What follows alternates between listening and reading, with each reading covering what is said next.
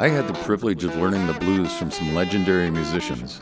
I was one of the few white musicians playing blues back in the 60s, and I want to share some of those stories with you. The 60s and 70s were divisive times, but the blues connected us and always brought us together. I'm Billy Prewitt. Let's talk a blues streak.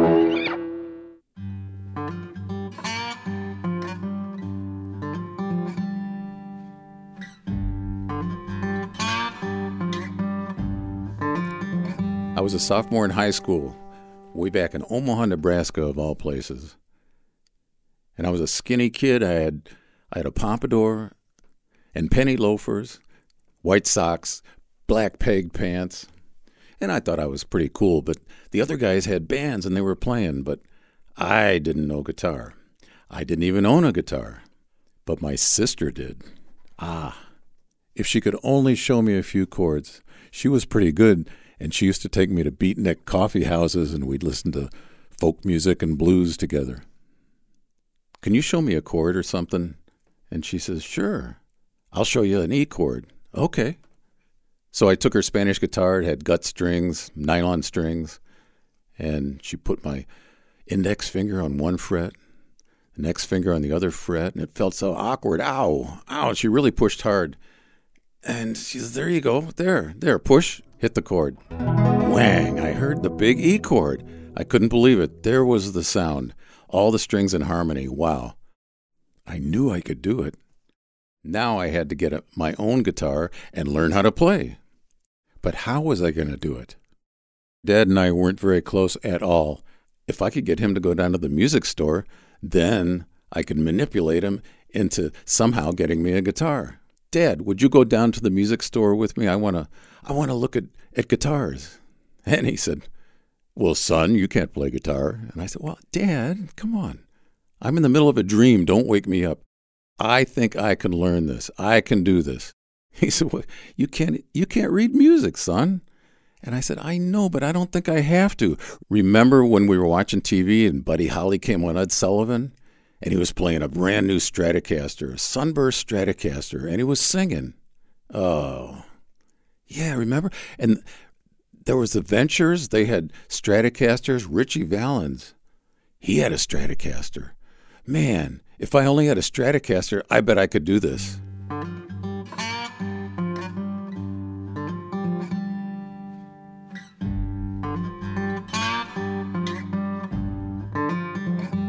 He was so flattered that I asked him to go with me. Then he said, Well, all right, this weekend when Saturday comes, we'll go down the music store and we'll see what you're talking about. I got the phone book. Where am I going to get a new guitar? Schmidt's Music, downtown Omaha. So there was no internet. I picked up the telephone and I said, Hey, do you guys have Stratocasters? Oh, Fender guitars? We sure do. Want to come down and look at them? Yeah. You guys are open? Yeah. I said, Dad, we'll go down to Schmidt's Music in Omaha, Nebraska Saturday and we'll look at these guitars.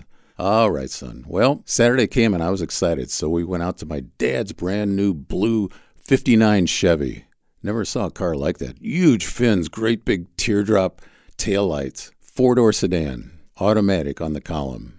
I got in the passenger side and my, my dad started the car, vroom, and I turned on the AM radio. Now, in those days, the AM radios had tubes, and you had to wait for them to warm up. Man, 10 seconds, 20 seconds, and then you'd start to hear the sound come on the tube radio. My favorite music back then was black doo wop or gospel, and it was always something like uh, yip yip yip yip um, um, um, um, um, um, get it. I'd start singing, and my dad would give me the look. The way he dealt with his prejudice was anger for some reason. He tried to take me down that road many times, and I just questioned it. I wouldn't buy it. It didn't make any sense to me. Just give me the look. That's all I had to do, and I would shut up when Ray Charles would come on the radio, it would make me feel like I never felt before. It would give me the chills. It was something that I had to hear over and over every day. It made me so excited. I didn't know it then, but I was already hooked on the blues. It was magic.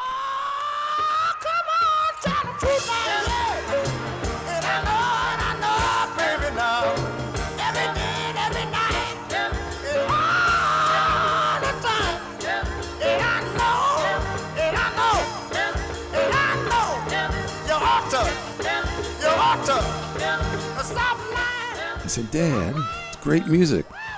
He had a shallow look on everything. He was a product of his own environment. He came from Kosciusko, Mississippi. So Kosciusko is where Charlie Musselwhite's from, and a lot of a lot of original, authentic blues guys.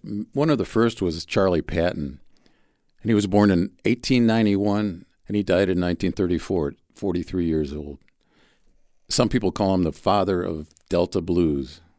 He was Native American, and so was Link Wray. Not that Link Wray was so much of a blues guy, but he had the attitude and the style, and everything on the radio at that time influenced me. So much blues music comes from Mississippi, and the Mississippi Delta is the birthplace of blues and jazz and Zydeco and Cajun, bottleneck slide. And Mississippi gave us my mentor, Otis Rush, Eddie Shaw, the sax player and his band when we were playing together, B.B. King, who by the way, had 15 children by 15 different women. Willie Dixon, Robert Johnson, John Lee Hooker, Son House, Muddy Waters, James Cotton, Carey Bell, and Howlin' Wolf. Little did he know that all these great blues guys came out of Mississippi. But we're on a mission. We're going to go get a Stratocaster. I'm singing. My dad's just giving me the look, and I'm shutting up because I don't want to. I don't want to ruin this day. My mission is to get a Stratocaster.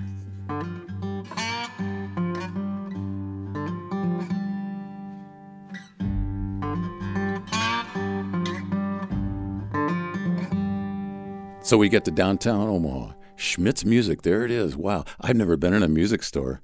This will be great. Hot Omaha day, 105 degrees. And I looked in the window and there was all the instruments. We opened the door and went in and air conditioning, Oh, this is great. Smelled like brand new guitars, varnish, brand new cases. On the whole left wall, there were all the guitars hanging up Les Pauls, Stella, Danelectro, and there there were a bunch of Stratocasters up on the wall. I got my sights on that. And the right side of the whole music store was a plexiglass room that the salesman had constructed because obviously all the amps were in there and they couldn't make deals talking to the customers. So I was ready. Salesman comes up. I'm Bob. I'm the salesman. What can I help you guys with? Well, I'm here with my dad, and we want to we want to look at Stratocasters. All right, here's one. At that time, the only Stratocasters available were the Sunburst Tobacco. He takes one off the wall, puts a strap on it, and hangs it around me. Goes, "There, you look like a star, son." Okay, it's sold. You want to play it? Sure. Do you know how to play? Well, I knew an E chord. I had to lie a little bit. Yeah, well, sure. All right, here's a chord and go in and pick out an amplifier. And so I went into the room with the amps, and there were already a, couple brothers in there jamming, making a little noise. So I plugged in the amp. It was a Champ amp. It was the smallest amp Fender made, but to me, it was the biggest thing I ever saw. Four mighty screaming watts through an 8 inch speaker. Wow. Hit my big E chord, eloquently out of tune. Chicka chow! The other guys turned around. They said, Hey, you a guitar player? I said, Well, yeah, I, am kind of a rhythm player. I, I know a few chords. Cool, man. They were talking to me as an equal, real musicians. Wow, I felt accepted. This is great. We've got a band. You should come see us. Really? What's the name of your band? The Premiers.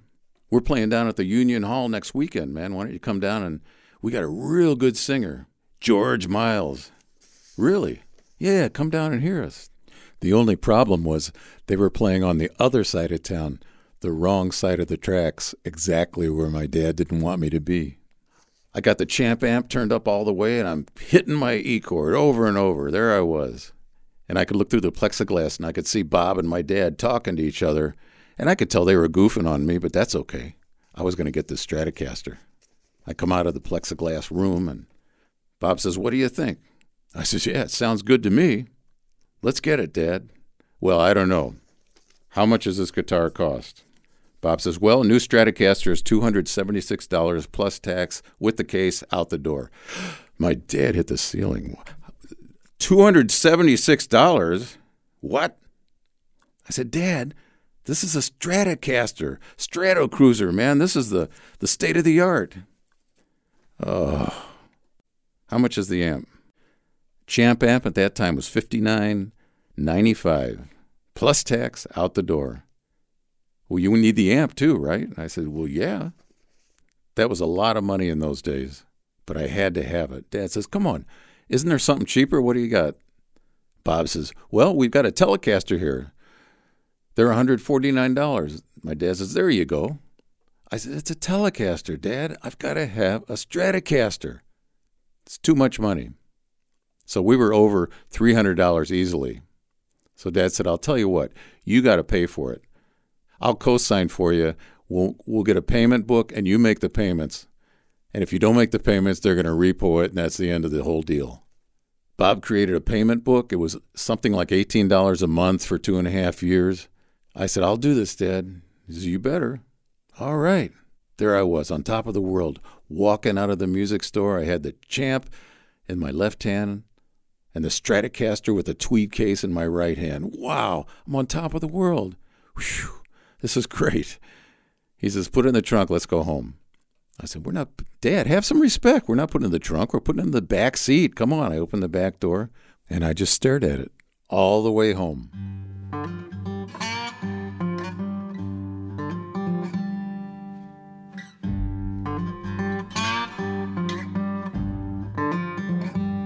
So we pulled up in the driveway, 10415 Krug Avenue in Omaha, Nebraska, little ranch house. Took the guitar out of the car and my amp, went to the house and went straight down to the basement. That was my domain. Nobody went down there. We had an unfinished basement, just a washer, dryer, hot water heater, smelled a little mildewy. Set up the amp, plugged it in, hit my big E chord. Jang! Oh, we had a problem. I heard the the door going down to the basement open, and my dad yells, Hey, turn it down! Jesus! The only way I knew I was going to start getting better was to be alone in the house. So every day after school, I'd go home and put on Chuck Berry and Bo Diddley, turn it all the way up, and struggle along with it with my guitar because I had nobody except my sister to really show me anything. So I had to put the puzzle together by myself. So I had almost every Chuck Berry song I could play. I was almost ready to start a band, but I couldn't play lead. And then I heard Link Wray on the radio rumble. Wow. So I stole his solo. And that was my lead part. I kept my invitation with the Premiers and I went down the next weekend and I heard them play all kinds of music blues, soul music of the time, ballads. And in between each set, I talked to George and we started being buddies. And when we got to know each other, we compared his name to my name. His was George Allen Miles Jr., and mine was Horace William Prewitt III. We both ended up in Omaha because George was born in Omaha and my dad got transferred. That's how we ended up in the same town at the same time. It was a friendship that would last forever, and he was now known as Buddy Miles. We ended up in Chicago in the studio together when he was recording Them Changes album. Later on that night, we went to Beaver's after hitting Rush Street and went back to his hotel room. He felt so good about what he recorded that day. He says, I'm going to call a friend and play him some of this. He talked for a minute and then put on Dreams. It sounded pretty good. Just one more morning. I have to wake up with the blues. He sat down next to me and held the receiver between both of our ears. And it was Jimi Hendrix. Wow, what a night. But the biggest takeaway I learned about that night was what Buddy taught me about blues about taking your time.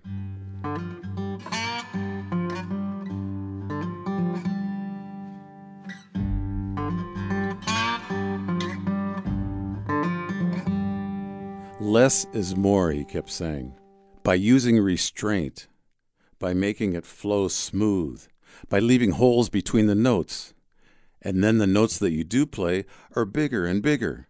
Little Walter sang Mellow Down Easy. Otis Redding sang Sitting on the Dock of the Bay, just wasting time. Using restraint, taking your time. I've written a lot of songs, but I never did anything with them. I copyrighted them, but I never pitched them. I never played them. Nobody ever heard them. So I think it's time that maybe I get them out there. This song is written in the spirit of Buddy. I'd like to share it with you. Buddy was always a little overweight. And I said, Buddy, why don't you take care of yourself? And he said, Hey, Billy, We're just passing through. You can't stay at the party forever. So this song is called Take It Slow.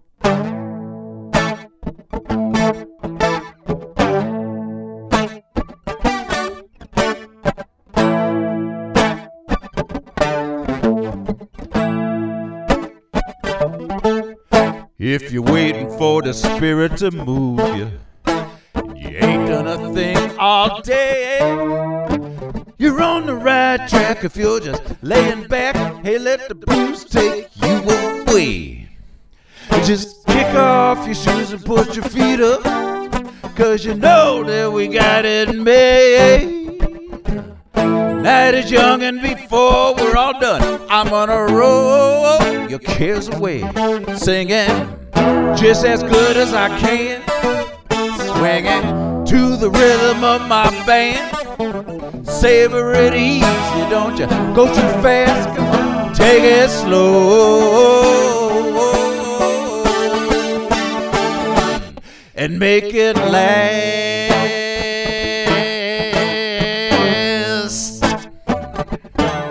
Sometimes it's hard to get up in the morning playing my blues all night. But I'll do my best, just put me to the test. I'll make the groove come out just right.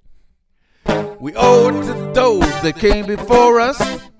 Don't nobody own these blues. Uh, come our time, leave something behind. Best we're just passing through, singing just as good as I can, swinging to the rhythm of my band. Savor it easy, don't you go too fast. Come on, take it slow and make it last.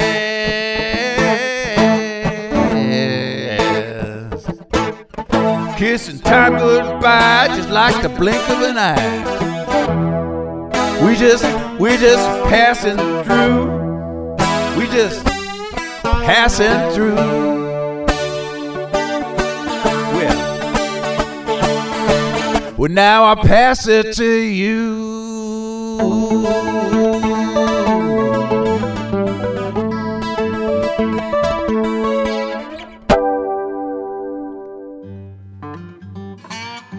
More about Billy Prewitt at billyprewitt.com or find him on Facebook. This podcast was produced at rocketchicago.com.